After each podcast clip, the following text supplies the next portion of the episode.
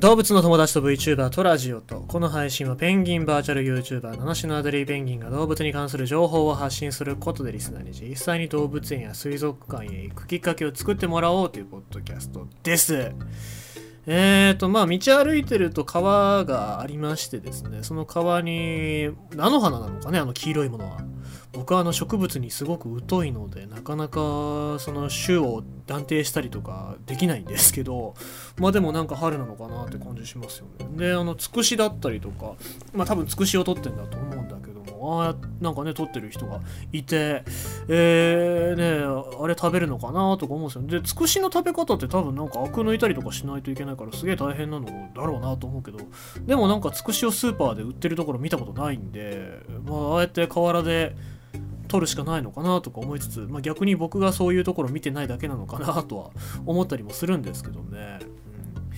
つくしのつくしの天ぷらとかなんかあの菜の花の天ぷらとかあそういうのが美味しいとかねあの言う人いますけども。なんだっけタラの芽か。タラの芽の天ぷらが美味しいとか言う人いますけど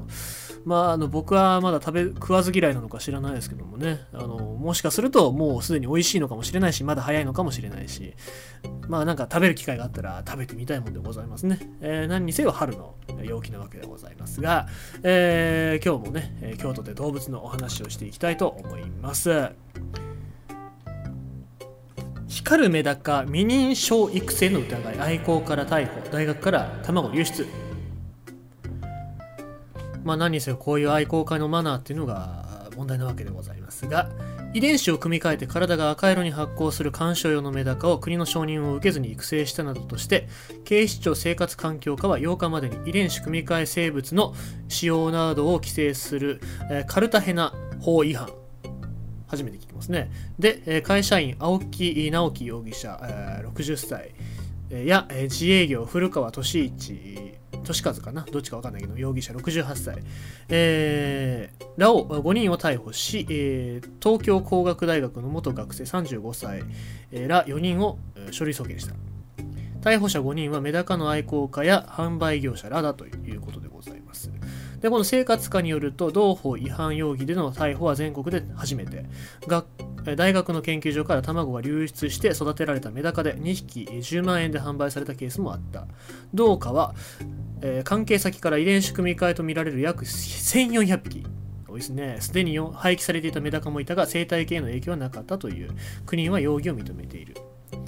文部科学省は8日、メダカは10年以上前から東京工業大学から元学生が持ち出したものに由来するものと明らかにした。同種は、えー、東京工業大学に対し再発防止を徹底するように文章で厳重注意をしたというところでございます。まあ、あの、本当に、その、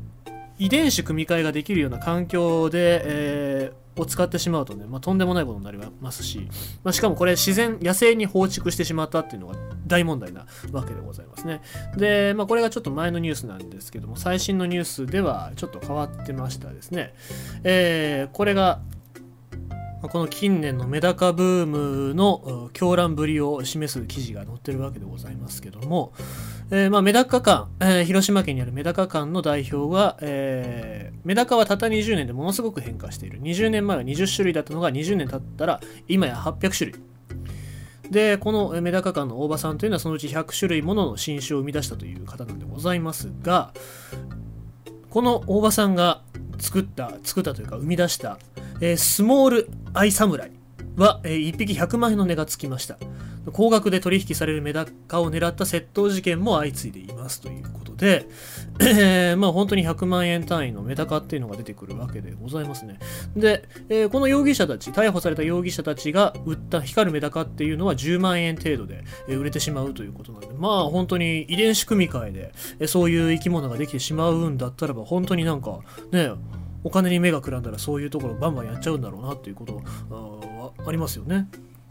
で、えー、まあ、研究室などで閉鎖された場所で以外で扱う場合は国の承認が義務付けられているということで、まあ、今回はそれを違反して、えー、外に流出させたということですね。で今回の光るメダカの一部は千葉県内の用水路にも放流されました。ただ在来種の遺伝子との交雑や、えー、汚染が危惧されますが現地調査を行った環境省によりますと用水路はほぼ干上がっていて自然界への影響はないとしていますということです。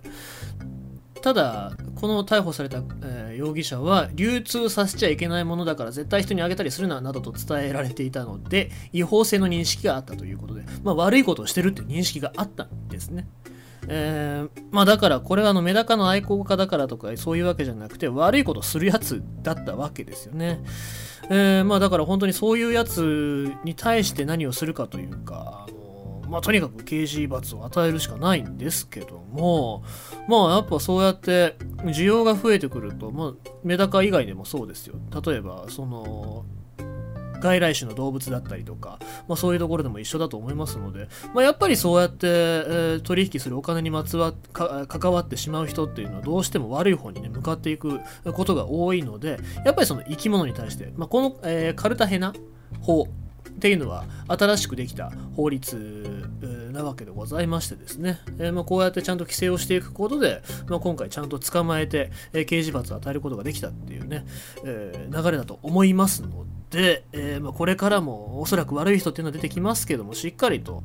行政だったりとかあとは法律面でね、えーしっかりそういう悪い人たちを見張ってで捕まえていくっていうのが大事なのかなと思いますしそもそもそういう認識、えーメダカ違法なメダカは買わないとかね、えーっていうことをもっとこう啓発していくべきなのかなというふうにも思います。ということでございまして今日のニュースはカルタヘナ法で初逮捕メダカブームの陰でということでございました。